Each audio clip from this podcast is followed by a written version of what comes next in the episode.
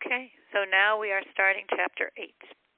And chapter 8 begins to with an example to tremendously emphasize this idea of what we mean that something forbidden is tied to evil, as we discussed in chapter 7. And the Rebbe says, if you ate a food that was forbidden, completely unwittingly, it was an accident, you thought it was kosher, and you ate it really to serve God, you wanted to have energy to pray, to study, and you did that. You ate the food and then you prayed or studied, you burnt all the calories on doing something godly. It doesn't make a difference. That food is tied to evil, and even though you used its energy to pray or to study, it didn't shift. It's tied to evil. That's what we mean by forbidden, tied to evil.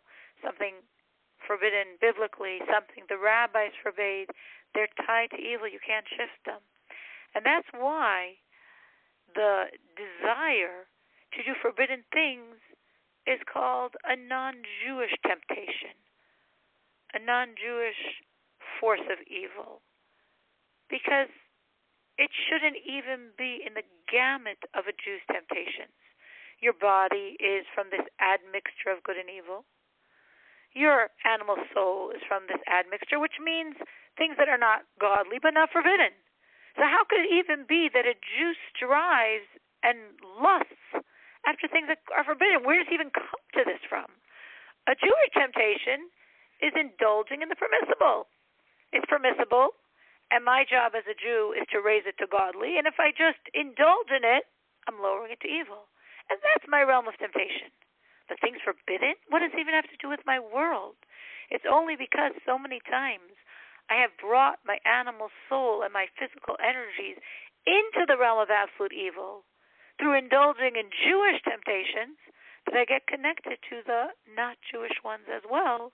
And now my temptations, my lusts, are for things that are completely forbidden. But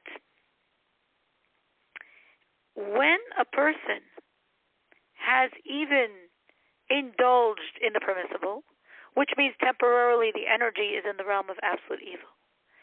And he is going to repent, do it right the next time, go through the process of remorse and confession and resolution never to do it again.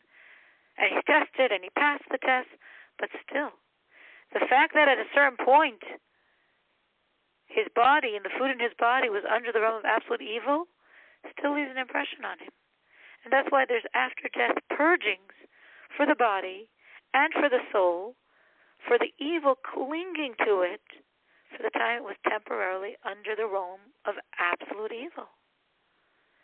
And that's just the normal range of the human experience that in the permissible, we for sure allow ourselves to run after our desires and the the price we pay, the repercussion for even doing something like that.